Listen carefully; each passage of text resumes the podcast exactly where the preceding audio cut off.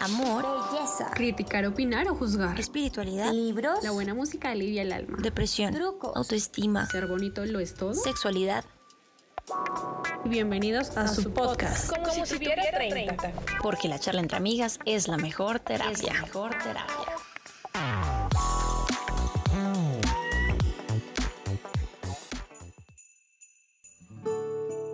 En todo el mundo hay festividades navideñas.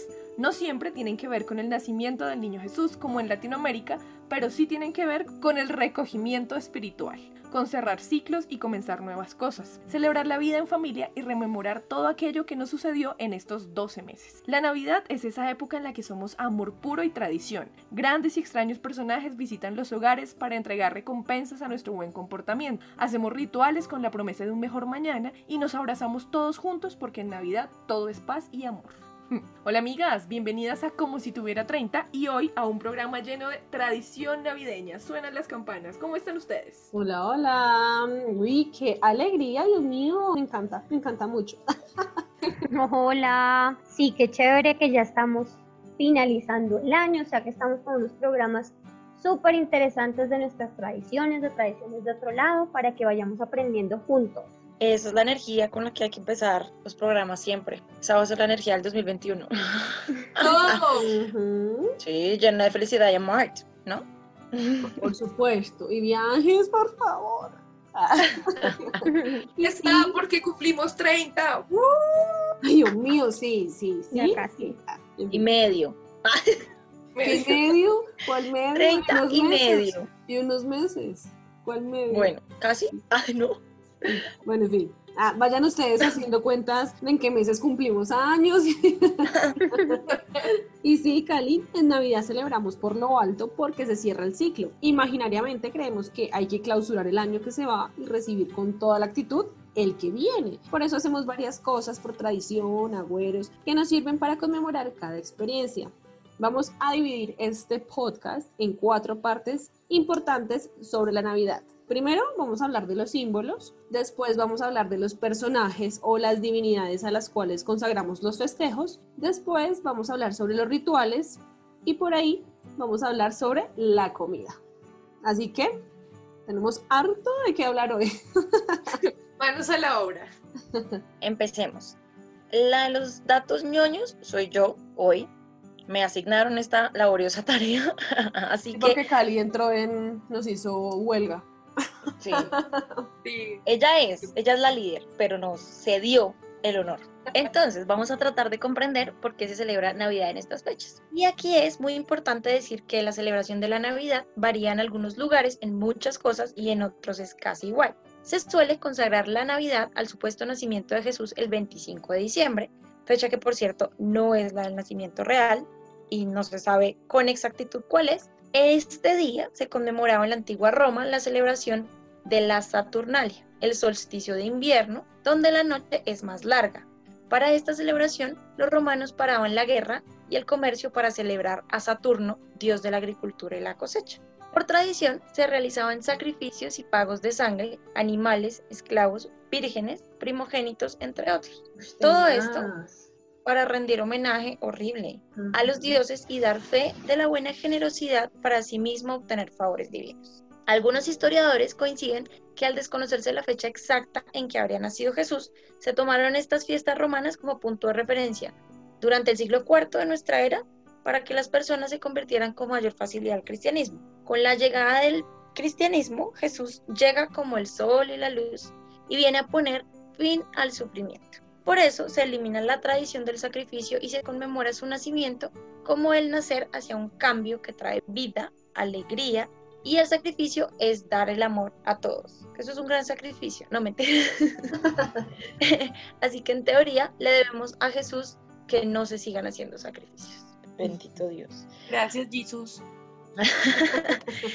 Para Latinoamérica, por ejemplo, antes de que llegaran los españoles, los aztecas celebraban durante el invierno la llegada de dioses con un nombre, creo que eso es en náhuatl, pero no lo voy a decir porque es muy difícil, pero era el dios del sol y la guerra, en un mes que también está en náhuatl y no lo voy a decir.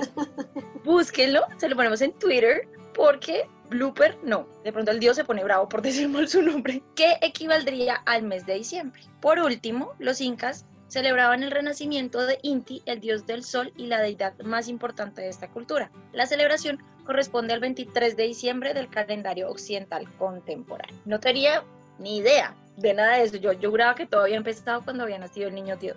Bueno, sí, para mí también era súper transparente lo de la fecha, ¿no? Que inició el veinticuatro de diciembre, y de hecho acá como que celebramos el veinticuatro como tal, en cambio en otros países celebran el veinticinco, ¿no? Como que el veinticinco es el día que celebran, entonces al final como que me digan que no fue en diciembre, digo, ah, qué engaño. Ah. Me, me han engañado, pues para, para mí siempre ha sido como muy consciente el tema de lo comercial, ¿no? De, de la importancia del cerrar las buenas ventas a final de año, pero todo esto está muy interesante. ¿Alguna tiene algún otro conocimiento importante que tal vez se pueda relacionar con esta época navideña? ¿No? El veinticinco de diciembre también es el nacimiento de Sir Isaac Newton. ¿Ah, sí? ¿Ah, sí? Ah. Sí. Celebremos la gravedad. Sí, de hecho, de hecho es muy chistoso porque la gente que es así como que no cree en lo oso, en la religión y demás, celebran ese día y dicen que la Navidad es por ese día. Ah, solamente como sí, para tomarse el festivo. Igual por algún lado lo tienen que celebrar. Bueno, estos datos están muy interesantes porque creo que casi todas o ninguna sabía bien cómo eran estas fechas. Yo sí sabía lo de Jesús, que no, obviamente no es el nacimiento en estas fechas, y igual nadie sabe exactamente cuándo pudo haber nacido, uh-huh. Pero digamos que me parece que es una linda tradición porque aprendemos mucho más y creo que en estas épocas somos más generosos, más buenos, nos volvemos más nobles, sí, pero bueno, que nos sirva para algo. Asimismo, de, de muchos que pueden ser estos orígenes de la Navidad, ya ven que todo depende de la tradición y este mundo es muy, pero muy grande. Por ahora, hablemos de los símbolos de la Navidad, sobre todo de aquellos que conocemos aquí en Latinoamérica. Esperamos que si nuestros oyentes nos escuchan por allá en otros lados del mundo, también nos vayan contando si estas tradiciones también las tienen allá o no. Entonces, el símbolo más famoso de la Navidad, ¿ustedes cuál creen que puede ser? ¿El arbolito? Eh, ¿Las velitas?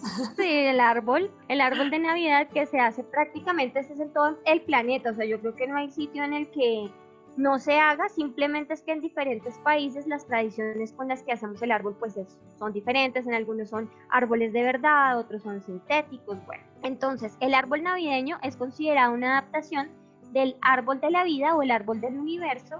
Tampoco voy a dar el nombre del otro que no entiendo cómo se dice. Se llama Yggdrasil. Yggdrasil. Gracias por la traducción. Esto es de la mitología nórdica, o sea, aquí estamos hablando de todas, vamos a hablar en nuevas lenguas y todo en este programa. No, es un, un roble es que era dorado en el... Pero no, yo todavía no la hablo. Entonces, bueno, esto era propio de la mitología nórdica, como ya les dije, es un roble que era dorado en el solsticio de invierno, con era... antorchas y bailes a su alrededor. Este árbol era usado para celebrar el nacimiento del dios del sol y la fertilidad, conocido como Frey, en estas fechas cercanas a la actual Navidad. Entonces, asimismo se recuerda el árbol del paraíso, lo que todos sabemos esa historia, de cuyo fruto comieron Adán y Eva, incurriendo en el pecado original. En este sentido también se hace referencia a Cristo, que fue el Mesías prometido para lograr la reconciliación entre Dios y los hombres, perdida por Adán y Eva. Con todo esto, en los países hispanohablantes, o sea, sobre todo los símbolos que se incluyen también, Jesús en el pesebre, ¿quién hace el pesebre de nosotras? Yo. Yo. Yo no. Bueno, bueno no, yo pues ahora no tanto, ¿no? Porque ya como que la perecita armarlo, entonces ya lo compré armado. da, da pereza, sí. Pero es como que es chévere, como que ya es, es momento, no hay árbol sí. Sin pesebre.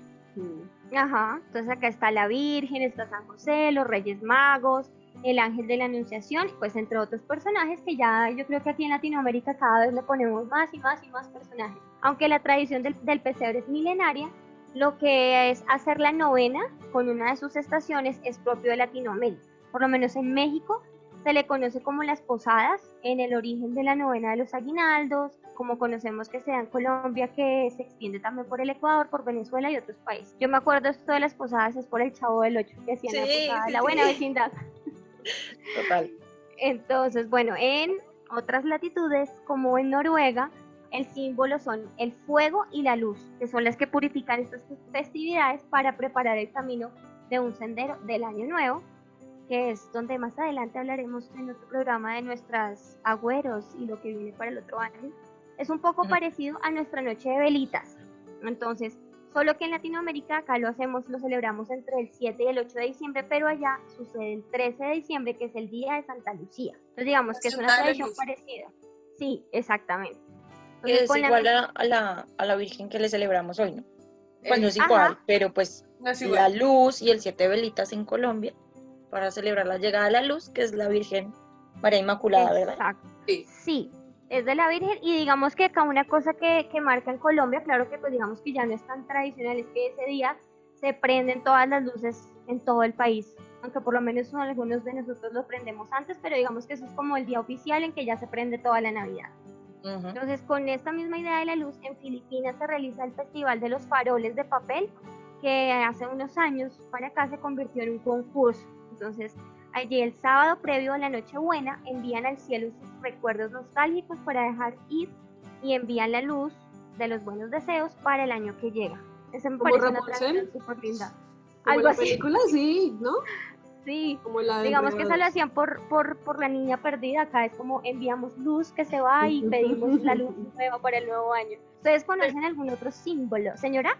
Pero, Estrella, a mí mi, mi mamá me contaba que cuando era chiquita, eso se hacía también acá en Colombia. En Colombia. Sí, sí, ¿en qué país estamos? eh, no, sí, perdón. Aquí en Colombia, pero era creo que en, o en Nochebuena. O, o en Año Nuevo, que se hacían esos faroles de papel que tú los prendías y subían, los hacían, los hacían acá. Yo no tenía ni idea de eso porque nunca había visto eso, pero cuando ella era niña, o sea, por allá en el sesenta, era, era así. No, sé que eso se hacía mucho en los pueblos, y mi mamá me contaba que por allá en el cuarenta, no, no, también, igual por allá en el sesenta, setenta, lo que se hacía eran como llamaradas gigantes en la noche de las velitas. O sea, además de las velitas, prendían como cosas grandotas para hacer fogatas gigantes. Ya, pues. Yo creo que es que los pueblitos tienen muchas tradiciones acá en Colombia, que digamos no todo el mundo las hace, pero sí tienen como propios de, de cada región. Uh-huh. Yo creo que ustedes no sé si conozcan algún otro símbolo que, que sea o de otros países o... o estos son nuevos para ustedes. Yo, algo que sí me parece muy simbólico de la Navidad es la flor de Pascua o de Nochebuena, que no sé si la han visto, que es la, la materita con la flor roja uh-huh. y las hojitas verdes. Que es tóxica para los gatos. No sé, esa parte no la sabía, pero sí sé que siempre la veo, siempre la había visto, nunca me la han regalado. Sé que la tradición es que tú la regales y la persona que la recibe está recibiendo buena suerte y prosperidad. Y la tradición inicia en México, y de hecho la planta crecía en México, después llegaron los españoles, ella la llevaron para España, y allá le empezaron a dar, y es por estas fechas que crece, y allá le empezaron a dar a otros países, luego en Alemania se vuelve como tradicionalmente que se regala en esas fechas, y eso después viaja a Estados Unidos y ya está por todo lado. No me sabía la historia, pero cuando me acordé de, de símbolos, dije, este es algo como que me recuerda que, que mm. llegó la Navidad. Sí, es cierto, mis papás tienen... Pero a mí se me murió al poco tiempo, no sé si era la época o no la supe cuidar, pero sí me la regalaron y como a los tres meses murió. No sé si fue descuido mío o qué le sí, pasó a la pobre. Sí, yo marica. Creo que sí fue descuido, Estrella, porque mi, mis papás tienen una también que se las dieron y ellos ya llevan como con ella dos años y cada vez, bueno, se cae la florecita y vuelve y crece otra y divina. No, no dicen que es, es estacionaria, de pronto también puede ser por eso, ¿no? De pronto mm. se murió, pero no estaba muerta. Ah, eso es andaba de parranda. Dijiste que la flor se caía. Pensamos lo mismo. Otros sí. símbolos puede ser que la estrella de Belén, tal vez, las campanas y esas cosas que uno utiliza tanto como para adornar. Sí. A mí, no sé, otra cosa que me recuerda mucho la Navidad son los cascanueces, pero nunca he sabido por qué. O sea, sé que siempre salen mucho en Navidad, uh-huh. pero no tengo ni idea por qué salen cascanueces. Sé que las piñas esas de... ¿Los árboles? De pino. Las piñas eso de pino, pino. Eso es re navideño, no sé, pero aquí en Colombia lo es, no sé en otros países, yo creo que sí. Sí, sí. Pues depende el pino que tengan en otro país. Sí, y ya hemos hablado de un par de divinidades, sin embargo, hablemos ahora de los demás personajes que influyen en la Navidad. Unos son súper conocidos y otros son una sorpresa. Obviamente el más conocido de todos es un viejito. Oh, oh, oh. Sí. Santa Claus, Papá Noel, Viejito Pascuero, San Nicolás, bla, bla, bla, depende. En todos los países le tienen un nombre, ¿no? Sí. Este gordito bonachón tiene su inspiración en San Nicolás Barí, un santo bondadoso del siglo cuarto, que fue transformando su figura y bondades de acuerdo a la necesidad comercial, obviamente. Y se convirtió, finalmente, en este generoso hombre de los regalos que, vestido de rojo y en su trineo mágico, le lleva los regalos a todos los niños del mundo. Antes de que se popularizara, otros seres mágicos daban regalos a los niños. La costumbre de entregar regalos puede venir de la antigüedad en Roma, donde gracias a la celebración en honor a Saturno, Cronos, los niños recibían obsequios a todas las personas mayores. En Cataluña y algunas zonas de Aragón en España es un tronco mágico llamado tío o tío Nadal. Tío, no me regañen los de España, por favor. Y los niños italianos recibían regalos de un hada llamada Befana. En ciertas zonas del centro de Galicia, en España, se oye la leyenda del apalpador, que llegaba el día de Navidad a palpar las barriguitas de los niños, dejando castañas a los niños más delgados para que engordaran y carbón a los mejor alimentados para que calentaran la carne.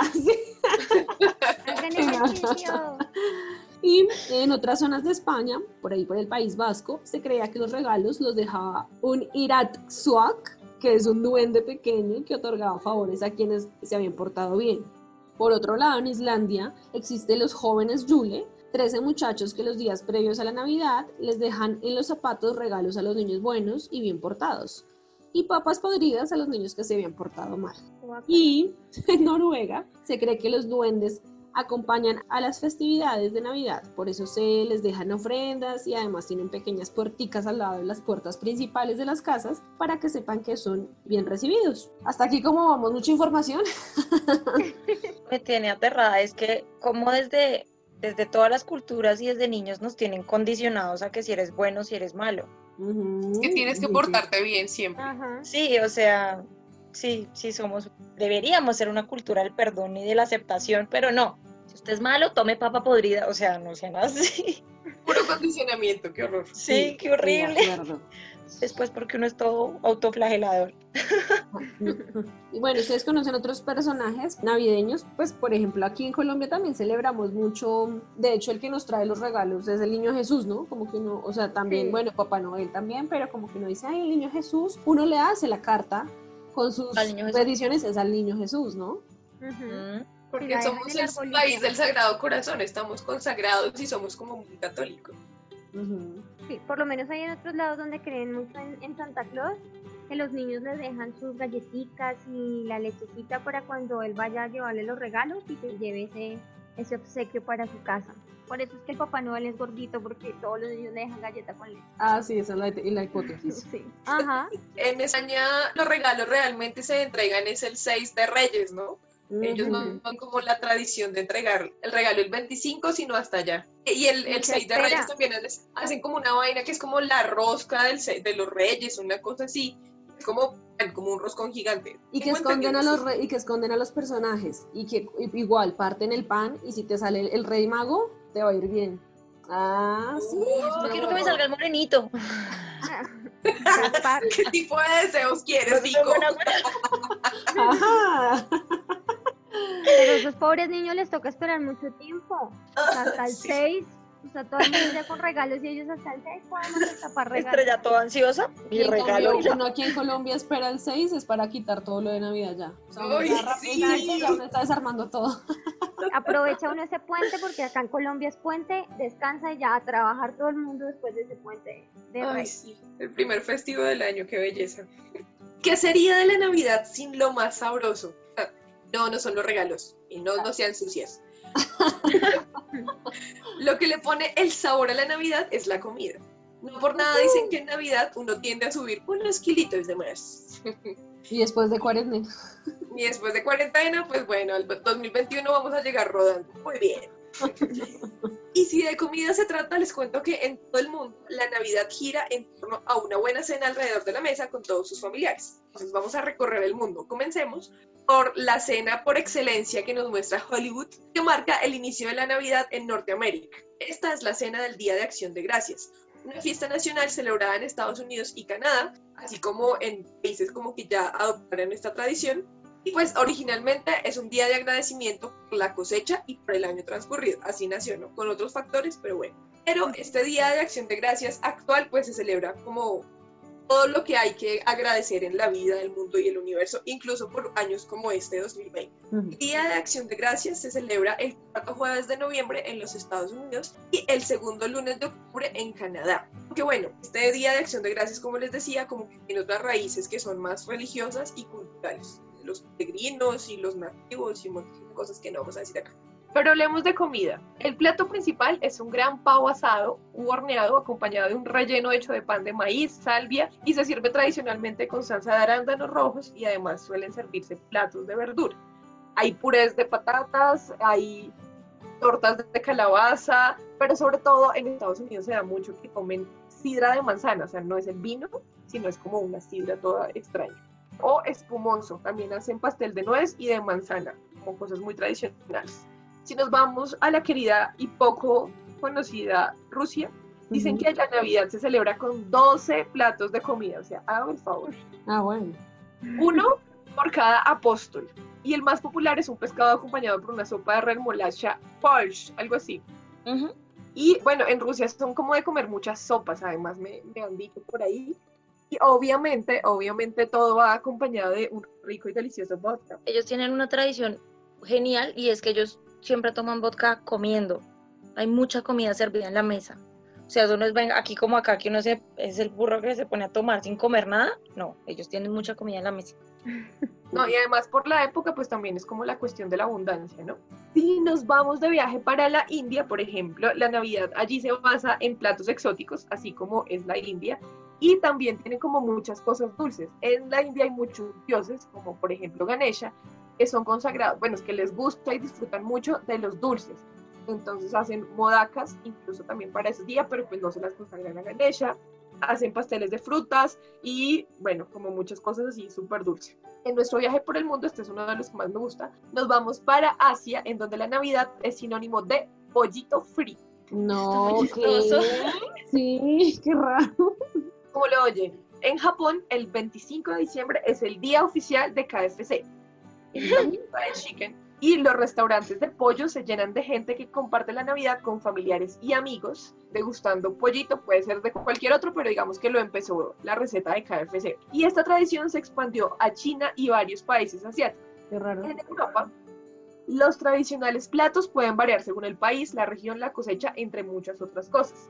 La Navidad en Italia, por ejemplo, tiene el famoso panettone, que aquí a veces algunos odian. Muy rico. Gente que lo detesta. Sí. La de fruta seca, guacala. Sí. Pasando por el capelletti, un tipo de tortellini cocido al horno y relleno de queso o carne que se combina con un chorro de tinto y caldo de gallo o de pollo. Ah. Francia, por ejemplo, la Navidad se llama La Réveillon, uh-huh, y es una ocasión que confirma que la comida francesa es una de las mejores del mundo. Tienen un buen foie gras, el pollo rôti, ostras y carne de venado. El postre navideño francés es por excelencia, es la bûche de noix, un tradicional tronco de Navidad que consiste en un bizcocho genovés enrollado y relleno con crema y chocolate que data de los tiempos de la Francia celta, o sea, de hace mucho tiempo. ¿Como un brazo de reina? Ah, la sí, chambona. Chocolate. Sí, pero creo que quiero más el de allá que el de acá. Y bueno, amigas, en todo el mundo se comen unas cosas impresionantes, pero vamos a hablar nosotras desde lo conocido. Hablemos de la comida en Latinoamérica. Mi amiga Estrella está casada con un hombre de Venezuela y ella nos va a contar cómo viene siendo la Navidad por estos lados del mundo. En el caso de Venezuela, ya con mi esposo he conocido cosas que yo no probaba por estos lados de la, del continente. Tan bueno, las hallacas, uh-huh, que son conocidas, digamos que acá en, en Colombia también hacemos hallacas, sin embargo, allá les meten otras cositas diferentes como las uvas pasas, la aceituna, que nosotros acá tradicionalmente no metemos. Uh-huh. Sabe rico. Son ricas, son ricas. Sí, vi con todas las caras, sabe rico. Yo no lo creía, pero sabe bueno. Sí, yo también tengo familia venezolana, ¿no? Y ricas. Sí, es rica, pero por lo menos a mí no me gusta la uva, entonces yo le saco la uvita y sigo comiendo, pero el sabor, lo que pasa es que ahí el, como que lo más rico es el guisito que se le hace, entonces eso okay. Es súper bueno. La otra es la ensalada de gallina. Estrella, es como, pero, pero diles cómo es una hallaca. a las personas que no tienen. ¿Cómo es una yaca? Bueno, no sé si en otros países del mundo conozcan el tamal. No creo tampoco. Pero digamos que, bueno, acá es una masita, o sea, uno lo que hace es le echa un guisito, hace una masa con harina, que también se le agrega, se le puede meter cerdo, pollo, digamos que el tipo de carne que, que la persona quiere, la uvita pasa, exactamente, y la aceituna le da un sabor súper rico, digamos, mm. que eso es como de los toques. Incluso a veces, por lo menos en la casa de mi esposo, las aceitunas se hacen en el guiso para que también suelte el, el juguito y oh. eso pues queda súper rico. O sea, pues acá nos gusta. Entonces a los que no conocen tienen que venir a Latinoamérica a probar la yaca, eh, es un envuelve. poco diferente al tamal. Y eso se envuelve, eso no, se envuelve en hoja de plátano, plátano. También. Sí. Okay. O sea, digamos que acá ellos, en la familia de mi esposo, se compra ahorita, yo creo que unas semanitas, bueno, no, ya pronto, las hojas de, de plátano en la plaza de mercado, se compra la cabuya, se van armando, pero entonces las hallacas no es como el tamal, que es un, como un regalito, sino es aplastadito, es alargadito. Un cuadrito, un rectangulito. Pues. Exactamente. Y otra cosa que hacen también así son los bollos, que son delgaditos, con una masita, y también se envuelven en esa hoja de plátano. ¿Pero es como el bollo limpio? ¿Como el que hacen en la costa de nosotros? Parecido.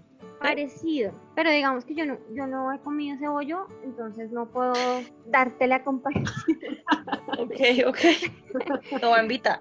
Gracias. Entonces otra es la ensalada de gallina, que uh-huh. es con la papita. Digamos que acá en Colombia lo vemos más como una ensalada de papa, por decirlo así. Pero entonces allá la ensalada de gallina, esa sí no la he preparado, entonces no les puedo dar exactamente, investiguen. No me se hace con zanahoria también y se le echa mayonesa y, y cremita de leche. Ajá. Y el pollito. Pero la gallina la, la, la desmenuzan. Sí, oh, sí, sí. No vas a encontrar ahí la gallina completa. Oh. No, no, porque es que lo digo, es porque la carne de la gallina es mucho más dura que la del pollo. Uh-huh. Entonces, pues... Pero, pero pues por eso igual puede ser simplemente ensalada de pollo, o sea, no necesariamente sí. de gallina. Se llama ah, así, okay. pero tú le puedes meter pollito, no pasa uh-huh. nada. El pernil ah, okay. de cerdo tradicional que va con la salsita, el dulce de lechosa, o más conocida comúnmente en Colombia como la papaya, sí. pero allá la preparan es como papaya verde, entonces no es acá cuando ya está madurita, sino se baja verdecita, esa tampoco la he probado, pero me dicen que es delicioso, y se prepara... con la, la papaya verde, pero allá le dicen lechosa, toca probarla algún día. Se llama lechosas porque cuando tú la bajas del árbol, ella suelta una lechecita, entonces allá mm. por eso le tienen ese nombre diferente al de nosotros. Y ellos por lo general entonces un plato típico es que tú sirvas una yaca, la ensalada de gallina o de pollo, un pedacito de pernil de cerdo y una ensalada. Entonces ese es el plato más tradicional que se come el veinticuatro de diciembre. Cuando cenemos este veinticuatro les mandaré una foto para que la podamos subir a redes y vean cómo se hace un plato venezolano. Ay, eso, súper, sí, le compartimos en redes. Yo les tengo claro, una mejor, sí. las invito a comer allá acá este, esta Navidad aquí en mi casa porque la familia también hace esa cosa. Ay, oh, sí, pero que sea cierto. Ah. Pues venga. Ah, no, pero es que si vamos a hablar de comida deliciosa, yo les cuento cómo es que se come en Navidad aquí en Colombia. Ah, de hecho, bueno, mentiras, no puedo decir en Colombia, porque pues es que nosotros tenemos tantas tradiciones, o sea, en cada región puede ser un plato diferente, ¿no? Sí. Pero por lo menos aquí en Bogotá, para mí, el plato típico en Navidad es como el, el pavo relleno, jamón ahumado, eso que uno compra así como tajadito y lo sirve con salsa de ciruela, la ensaladita de papa, o sea, es como el rápido, ¿no? El menú rápido, que uno no quiere hacer nada, va y compra eso y ya. Pero pues obviamente también está el ajiaco, en cuanto a postres está la natilla, los buñuelos infaltables, o sea. ¿Qué es el ajiaco, Anto? El ajiaco es una sopita, pero es no una es paisa. Sopa espesa. Pero no es paisa, sí, es rolo. A la, a la carachas, es rola, sí, el ajiaco es bogotano, es una sopa espesa, mm, tiene papa, tiene pollo, Tiene, tiene tres los, tipos de papa. Tiene los, eso, los tres tipos, tres de, tipos de papa. Pastusa, sabanera y criolla, criolla. Amarilla. Esa es la sopita que es amarilla y es espesita. Ajá. Y ya después se sirve con un poquito de crema de leche. Y a la gente ya que guacale le gustan las aceitunas le ponen guacale. Pero a mí no. No, no le echan aceitunas, no, no, le echan alcaparras. Qué brutada, póngale cero. Se nota que no me gustan. Son deliciosas. No, eso le dan no un toque no, especial. No. Y no tienen que ponerle guascas. Gua- sí, las guascas. Ajá. O sea, para que sepa ajiaco bajo guasca. No, no vas a ver ajiaco. Eso es increíble. ¿Cierto? Eso es increíble. Si usted, le, si usted no le echa la guasca, eso sabe como una cremita una sopita, de papa. Una cremita, sí. Exacto. Y el secreto para que espese es la papa criolla. Perfectamente. ¡Tarán! Ah, no sé, un, un tío de otro país, me acuerdo que yo le dije, échale crema, y como que, ¿qué? Guácale, ¿cómo le va a echar eso a la sopa? Y yo, échale. Y le hicimos, y no quería porque él creía que se iba a cambiar. No, dijo, ay, qué rico, o sea, nunca la había probado así, y yo... Nah, no saben que se estaba perdiendo. Le da la cremosidad a la sopita. Bueno, ¿ustedes cuál es su menú de Navidad? Cuéntenos. Yo tengo que hacer una confesión y es que a mí no me gusta la natilla. Aborten, ¿Eh? aborten los regalos a natilla para acá. Sí, no, no, es que me parece un postre como tan...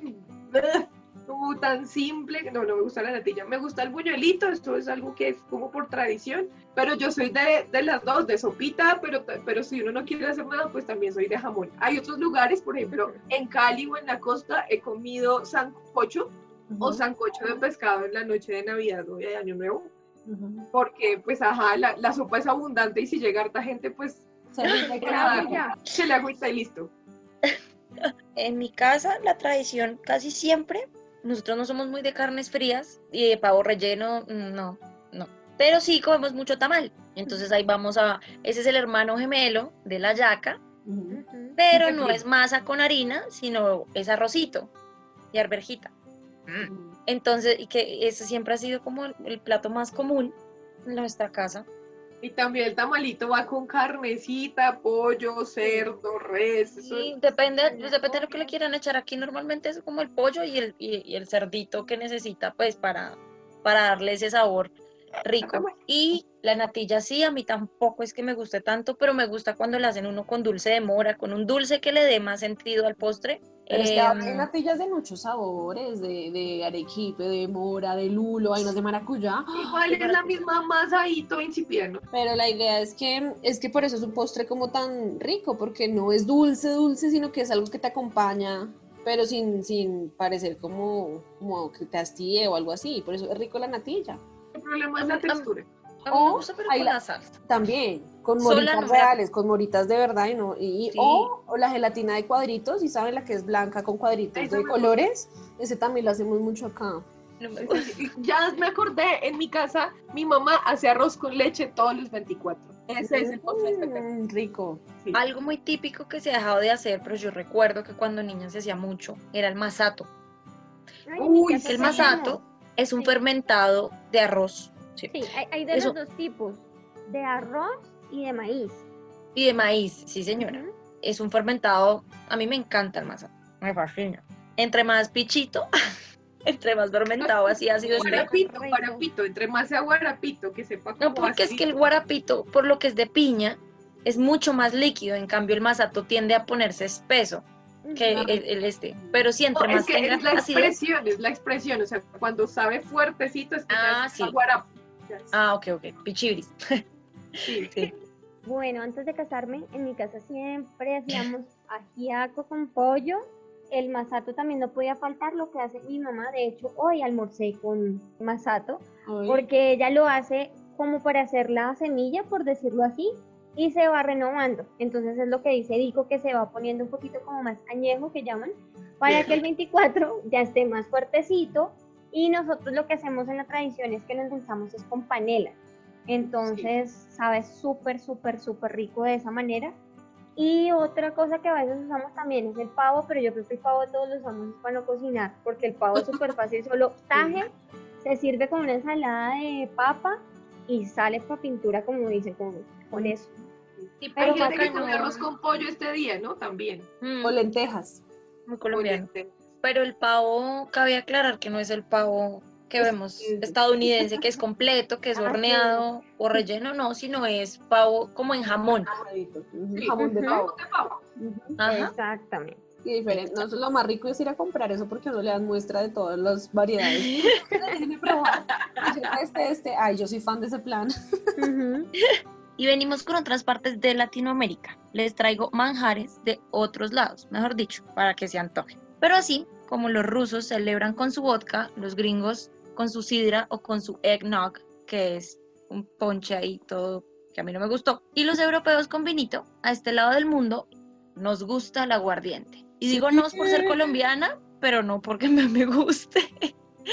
Y por los lados de Chile, por ejemplo, la cena de Navidad va acompañada de la cola de mono, que es un licor típico hecho de leche, aguardiente, café, azúcar y canela. Eso wow. Debe ser una bomba, de por sí que el aguardiente es dulce. Pero hasta rico debe ser, yo creo. Pues por igual lo... toca probarlo, pero yo creo que eso no lo pone súper mal. O sea, imagínate el guayabo. Claro. Uf, durísimo. En el sur del continente, si hablamos de Argentina, Uruguay, Paraguay, ellos saben darle sazón a la Navidad con un buen asado, un barbecue, vinito, unas buenas cervezas. Y en Brasil, muy a su estilo, la cena de Navidad incluye un delicioso pavo o una pierna de res adobada y servida con frutas exóticas de la región. También son muy carnívoros en, en Brasil. Pareciera que no, pero pues es que los rodicios son brasileños. Uh-huh. Exacto. Esa piernita de res la adoban y la sirven con frutas exóticas de la región. El infaltable bacalao, los, voy a decirlo, si algún brasileño me está escuchando y está mal, me lo corrige por favor por red. Ah, los saladiños o salgadiños, que son como empanaditas rellenas de crema de queso, paté, entre otros. Todo esto con la tradicional cachaza y un delicioso pudín de coco y pan de queijo, que es como aquí, se parece un poco al pan de yuca, pero en bolitas, uh-huh. que es delicioso, es súper adictivo porque son bolitas chiquitas. ¡Oh! Voy a comer un montón y ya después Mo- se da cuenta y dice como, oh, oh. Muy rico. Y bueno, ya vimos cómo es que se come de sabroso en cada rincón del planeta. Haya mucho o haya poco, Navidad es ese momento del año en que las dietas no cuentan y solo importa la comida para hacer y hacer felices a los demás.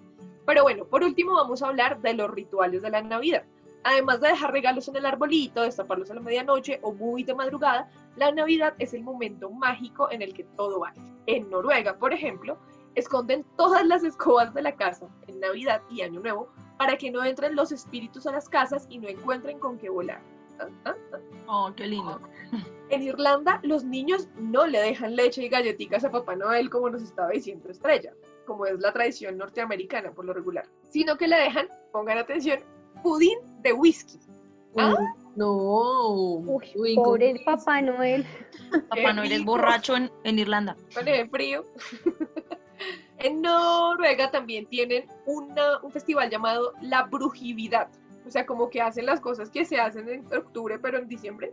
Uh-huh. Y en donde la gente que tiene armas, digamos que en esos lugares del mundo es como muy común, dispara al aire para derrotar a los espíritus. ¡Qué peligro! Una bala perdida. ¡Qué onda! Unas vainas ahí locas. Y en Brasil, en Ipanema y Copacabana, la gente suele vestirse de blanco e ir descalzos a lavar sus pies en el mar. Las sacerdotisas africanas, o sacerdotisas propias de allá, encienden velas y lanzan barcos con flores y regalos. Si la marea se los lleva y los coge, es buen presagio y significa que Yemanjá, la diosa de los mares, bendice el Uruguay. Mm, qué lindo. Muchos rituales bellos para esta época de unión, agradecimiento y de recibir el año nuevo con ilusión. Amigas, cuéntenme, ¿cuáles son sus rituales propios de la Navidad? De la Navidad, exactamente ritual, no tengo... como digamos los que están contando acá, pero digamos que esa noche nosotros nos reunimos en familia, antes de la medianoche hacemos una oración dando gracias por todo lo que ha pasado en el año también, y finalmente pues a medianoche nos damos el abrazo de Navidad y a destapar regalos. Digamos que esa es la tradición más bonita que nosotros tenemos, y por lo general sí, a la iglesia que yo asisto, ese día hay servicio de Navidad, asisto a ese servicio para celebrar esa parte de la Navidad y pues el nacimiento de Jesús, aunque sabemos que no fue esa época. Estrella, el servicio es como una misa, por lo, por lo digamos, como dirían los católicos. Para los católicos sí es algo así. Entonces ese día tenemos o el grupo de alabanza o de oración que canta y toca. Después el pastor da una palabra acorde a, a la Navidad, se hace una oración y cada uno para su casa. Digamos que a veces se hace el mismo veinticuatro o un día antes o dos días antes. Yo me acuerdo que antes mi familia ha pasado por un eh, eh, buscar espiritual en el cual hemos pasado por muchos matices, catolicismo, cristianismo y bueno, en lo que ya estamos ahorita ya, llevamos muchos años y ya estamos muy cómodos con eso. Pero cuando era chiquita, ay, nos llevaban a misa, como a las ocho o nueve de la noche. Ay, no, yo me quería morir. Pues es que yo era muy pequeña, yo tenía como ocho años. Esa iglesia era a reventar, todo el mundo con botellas de agua para que las bendijeran y traer el, el agua bendita pues a las casas. Una hora y uno de pie. Ay, no. Para mí eso era el martirio. Yo era como, pero ¿por qué nos tenemos que ir de la casa? Ya después, cuando entramos a una parte un poco más esotérica, metafísica, que es algo que estamos retomando, y es hacer más o menos lo que hace Estrella, reunirnos, no rezar, sino agradecer, decir unas lindas palabras, juntos prender una vela de ghee, que es una velita um, de mantequilla, de ghee, no sé si las conocen, pero eso es una mantequilla, y hacer una pequeñita meditación, pues porque el tiempo y el ruido no permite mucho. Cantamos un mantra y ya, y ya, nos, ya estamos listos, bien bañaditos y bonitos para recibir la Navidad y darnos los regalos. Este año creo que no van a haber regalos, la verdad. Pero pues habrá comida, que es lo más importante. Oh, lo más importante es la salud, es un regalo oh, de sí. todos. Sí, sí, sí. Pues regalos físicos, pero, sí, sí, sí. pero vamos a estar juntos, que es lo más importante. Pues, a ver, yo, un ritual de veinticuatro, empacar regalos. O sea, hasta, o sea se, se esperan hasta el veinticuatro. Yo soy la empacadora profesional y siempre me los dan a mí. Tengo todo el papel acá, tengo diez mil regalos y empaquélos todos el veinticuatro. No, no es un día antes, el mismo veinticuatro. Y yo desde la tarde. Te acompaño en tu dolor. ¿Sí? Maratón. Haga el empaque, marque, empaque, empaque. Y luego, cuando uno ya le toca irse a alistarse, eso sí, como que me gusta ponerme bonita. O sea, como diferente, ¿no?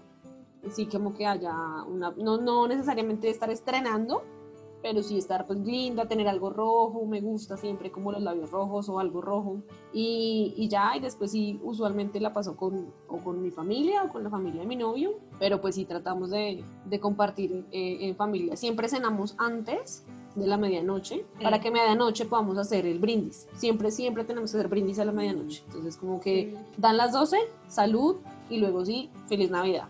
En mi casa, pues acá, acá se hace lo de, la, lo de la novena, ¿no? Entonces desde el dieciséis de diciembre hasta el veinticuatro, de alguna manera se reza, entre comillas, la, la novena. Entonces ese día, pues es tradición, como que se cierra, se hace el, el último, el del nacimiento uh-huh. de, de Jesús. Uno se pone como, la casa igual tiene que estar linda, bella, limpia. Entonces una de las cosas rituales es hacer oficio.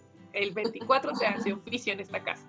La comida, se listan los regalos, yo también soy la empacadora profesional. Yo soy, yo he dicho que soy el duende de Santa Claus, o sea, cuando hay niños en esta casa es como, pongo un letrerito en mi puerta, algún día se los voy a mostrar, que dice como, duendes trabajando, y literalmente soy yo empacando los regalos.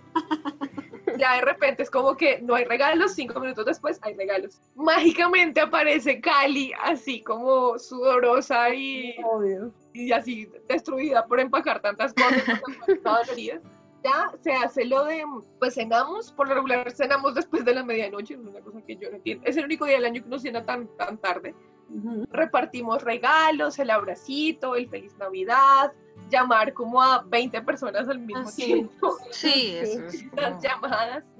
Y ya, pues, digamos que eso para la Navidad. Toca que te hagas una novena bailable y nos invite. Lo que pasa es que a mí me gusta el hecho de hacer novenas, me gusta. Pero que sea bailable, por favor. Yo llevo una natilla deli deli. Ah. La cara que me hace de... Ah. Pero pues sí, hagamos una novena. Si quieren bailable, yo puedo poner música y se puede bailar. Pues, con los... un aforo pequeño de personas, no importa. En pandemia tienen que ser muy pequeño, es decir, nosotras cuatro. Bueno, entonces es aburrido. ¡Pandemia! Sí, pero se puede hasta, ¿qué? ¿treinta o cincuenta? Oh, es un espacio grande, no en una casa. Ay, tu casa es muy grande. En fin, ya estás en el piso. Gracias por escuchar y aprender con nosotras. Si ustedes tienen otro ritual o tradición navideña que quieran contarnos, pueden hacerlo en nuestras cuentas con el hashtag Rituales de Navidad. Recuerden que nos pueden escuchar durante este mes a las dos de la tarde, hora Colombia, por anchor punto com o Spotify. Si les gustó, pueden compartir nuestros podcasts en todas sus redes sociales, por WhatsApp y por el medio que ustedes utilicen más. Y para todos, recuerden que es el momento de celebrar, y más que regalos y eso, es dar mucho amor a todos, no solo a las familias, sino hasta el que nos encontramos en la calle. Todos necesitamos mucho amor y más en estos momentos. Recuerden que también nos encuentran en YouTube escribiendo como si tuviera treinta. Por favor, suscríbanse, denle like a nuestros podcasts, enciendan esa campanita y denle like a nuestra sección cinco minutos de terapia con. Este mes viene con muchas sorpresitas que nos van a ayudar para tener una grata y bella Navidad. Y fin de año, ¿no? Y fin de año. Sí. También nos encuentran en Twitter como arroba si treinta, todo en letras, y en Facebook y YouTube como si tuviera treinta. Pueden escribirnos por mensaje directo, inbox o usando el hashtag como si tuviera treinta. Recuerden que los queremos mucho y nos escuchamos en nuestro próximo podcast. Un abrazo y chao, chao. Chao, chao. Chao. ¡Feliz Navidad!